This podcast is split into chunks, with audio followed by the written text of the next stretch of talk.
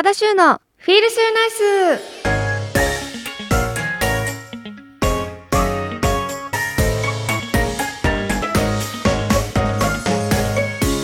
皆さんこんばんは高田修です。高田修のフィールシューナイス。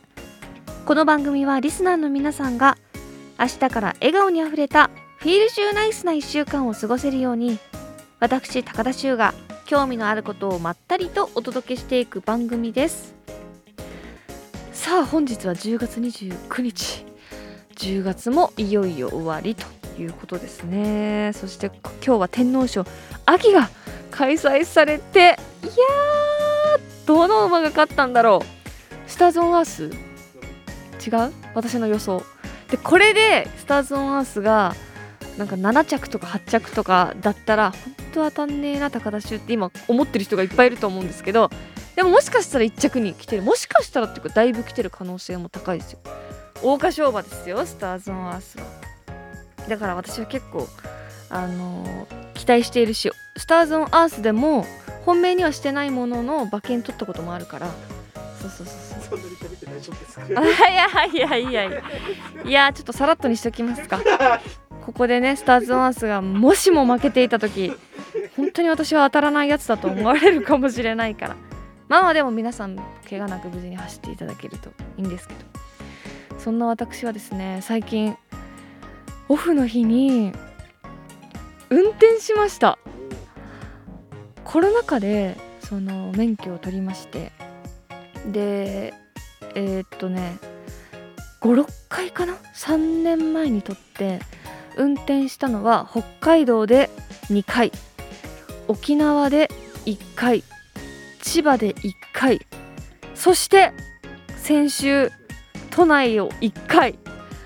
もう足が震えちゃって最初。深呼吸しようと思って。足が震えてるって運転するなんて危なすぎると。深呼吸して。それで落ち着いてあこれ運転できそうと思って。もう大都内を運転したんですよ。渋谷とか。うん大都内じゃないですか渋谷なんか 狭いし路中ばっかだし自転車めっちゃいるし。でそのいや難しいなって思ったのがあの例えば片側2車線2車線2車線ずつあってで私が普通にこう左車線を走ってるとするじゃないですか。で対向車線からも車は、まあ、ビンビンビンビン来てて。で私が走ってる隣のその線に路中がいっぱいあるとするじゃないですか。そうするとそれをちょっとどけてちょっと膨らんであの直進するじゃないですかその膨らんだ時に向こうからもうビュンビュン対向車が来てるとちょ怖いじゃないですかどうやってこれなんかスピードどんぐらい緩めるのかしらみたいなその慣れてる方々方々は。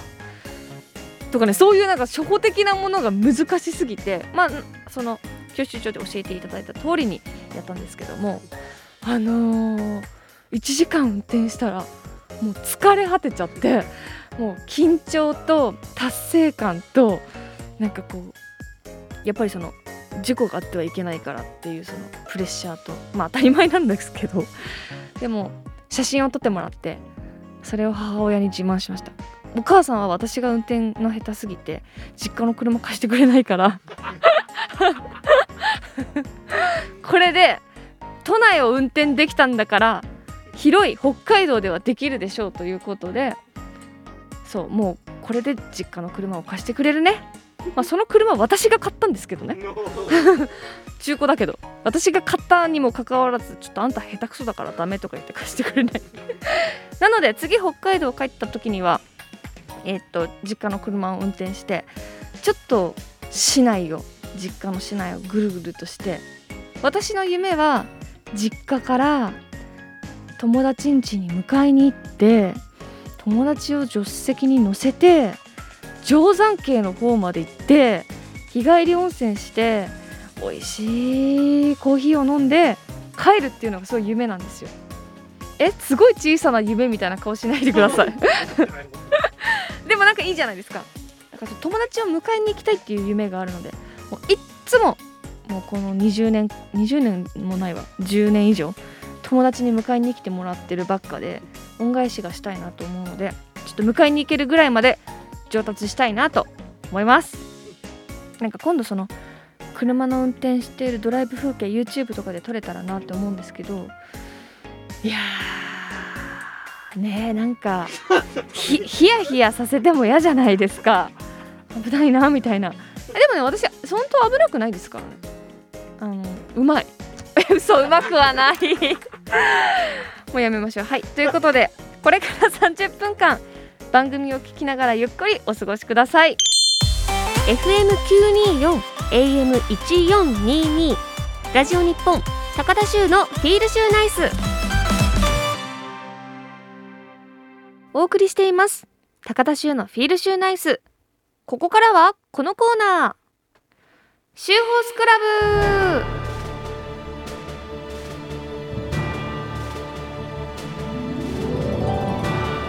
このコーナーは私が競馬で気になったレースや馬について話したり競馬の歴史や知識を改めて勉強しようというコーナーです。さて来週は G1 競争がお休みということで今回はリクエストをいただいたレースをピックアップします。ということでメッセージいただいています。ラジオネーム京介さんありがとうございます。しゅうちゃんこんばんは。最近ソダシやデアリングタクトが引退してしまいましたがその中でも去年のナランフレグが勝った高松宮記念が僕の最高のレースです。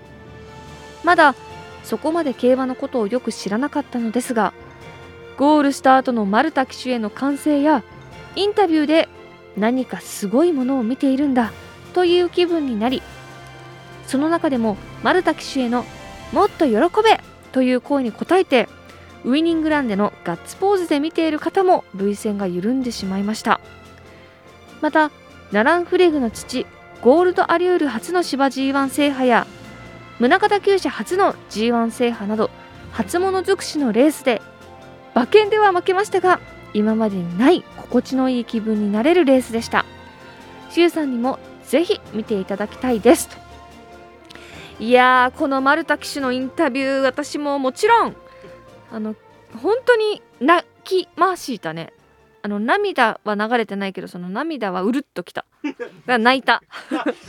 であれ見てうるっと来ない人いないんじゃないかってぐらいあのマルタ騎手の熱い思いとかあのやっと G1 をこうしかもこのナランフレグと共にずっとジンバともにコンビを組んできたナランフレグとそして宗像先生にも恩返しができたっていうあの思いで泣きながらインタビューされてるのを見てすごく記憶に新しいというか鮮明に記憶に残っているんですけどもその時の高松宮記念ですよね。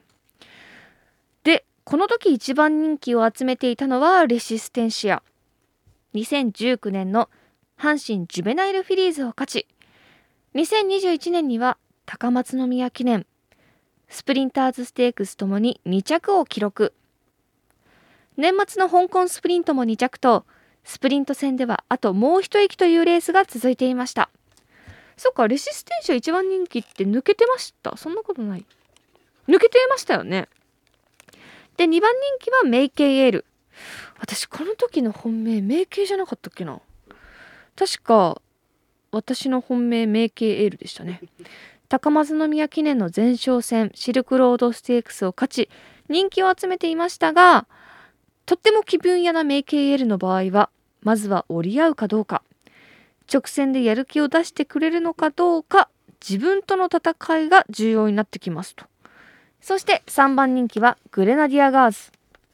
2020年の朝日杯フューチュリティステークスの覇者で2021年の年末に行われた阪神カップを勝っておりスプリント戦でもやれるのではと期待を集めていました。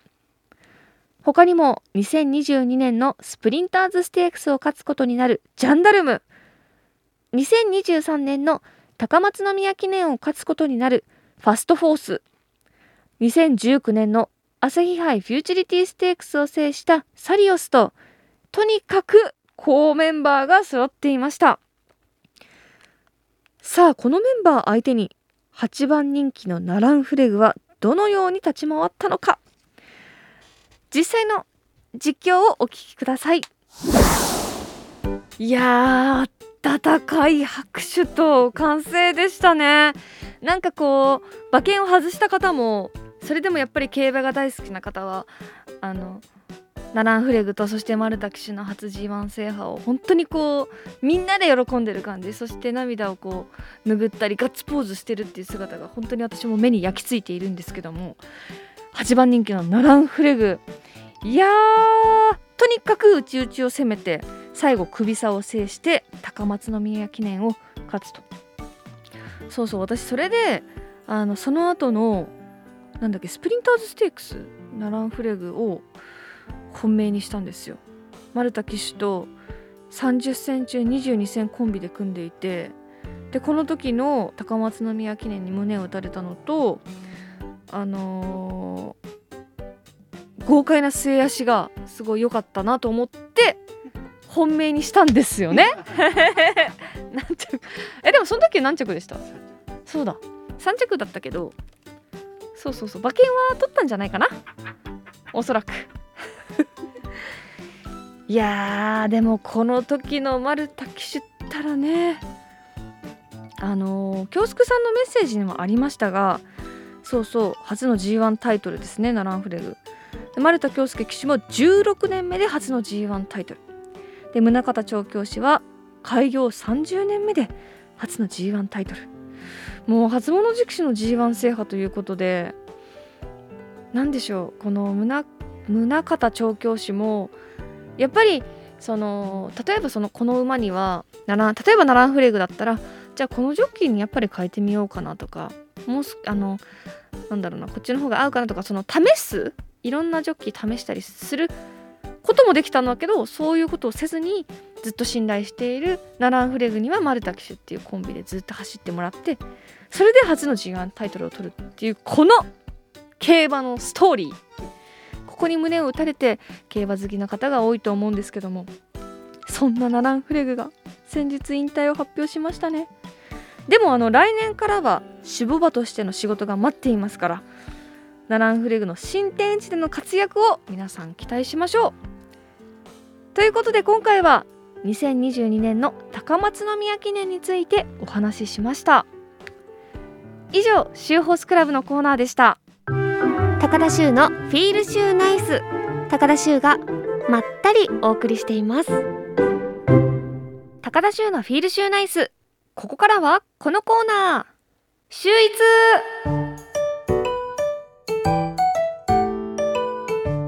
このコーナーではリスナーさんからいただいた秀逸な一品をご紹介していきます。今回はラジオネームカズさんからいただいています。しゅうさんこんばんは。32歳のお誕生日おめでとうございます。これからもずっと応援します。ありがとうございます。今回の秀逸はシューマイで3品紹介します。1つ目は長野市の井村屋のシューマイです。具材は玉ねぎと豚肉のみで食べると玉ねぎの甘みが広がり少し懐かしさを感じる美味しさであんかけ焼きそばとともに長野市民のソウルフードとして昔から親しまれています。僕も小さい頃から食べていてたまにテイクアウトしています。2つ目は駅中やデパ地下でおなじみのパオパオのシューマイです。こちらはもち豚黒豚などのシューマイを店頭で蒸したてを販売していて見てると足を止めて買いたくなります。こちらのシューマイは肉のうまみが凝縮していてジューシーで美味しいです。もう読んでられない。美味しそうだよ。3つ目は横浜名物崎陽軒の昔ながらのシウマイです。シウマイって言うんだ。あのサイズで旨味が凝縮していて冷めても美味しいし買うたびに醤油入れのひょうちゃんの絵柄が気になります。ということで、えー、井村屋さんとパオパオさんと崎陽軒。えー、私崎陽軒のシウマイ弁当は食べたことがあるけど、えー、パオパオさんはないかな。井村屋のシウマイって食べたことありそうな。その中から本日はですね、えー、スタッフさんがパオパオのシウマイを、えー、セレクトして持ってきてくださいました。もう今スタジオにねこの肉シューマイとホタテシューマイとエビシューマイを用意していただいてもうこの狭いブ狭いっていうかブースの 狭いいやあの狭いブースの中失礼ですねラジオ日本に。狭いまあブースって基本的に狭いですから。ブースの中に立ち込めるこのシューマイの香りが。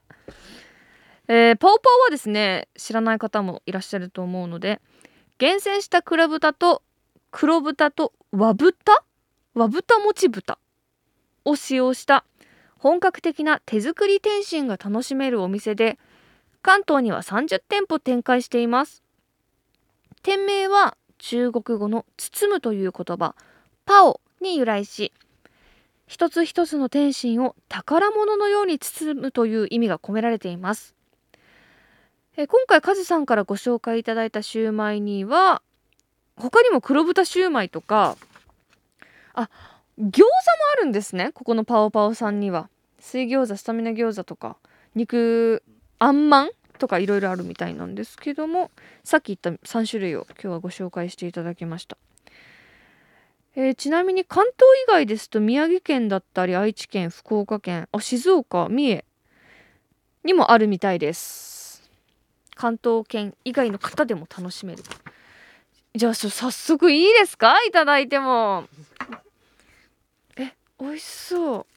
えじゃあちょっとエビが苦手だからホタテと肉シューマイいただこうかな。ちょ肉肉シューマイいってみよう。いただきます。ん。うん。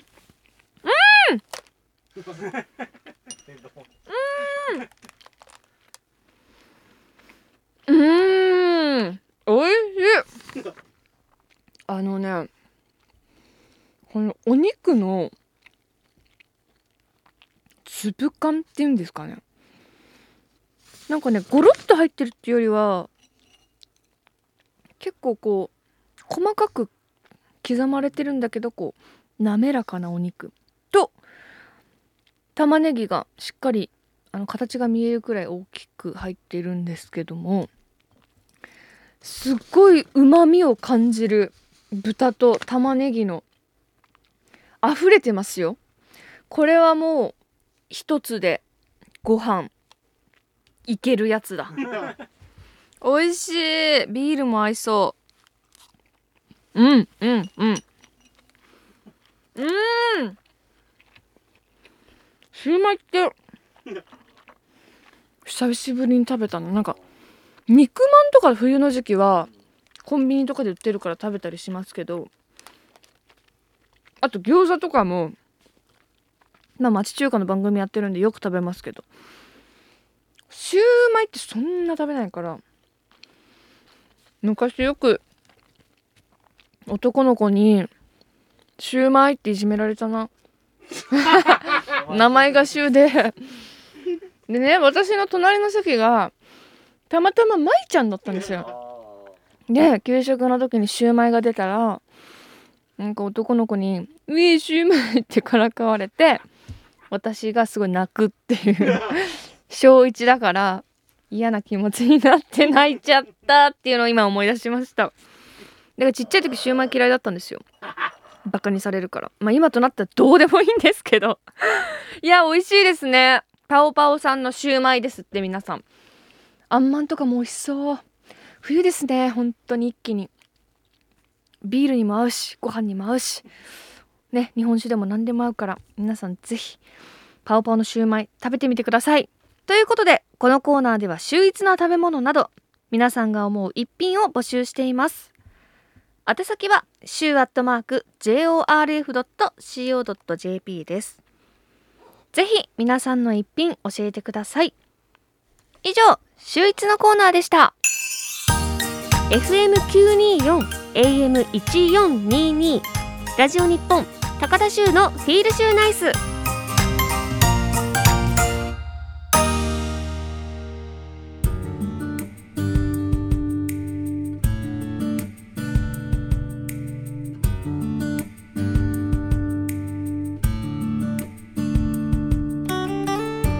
お送りしてきました高田州のフィールシューナイス。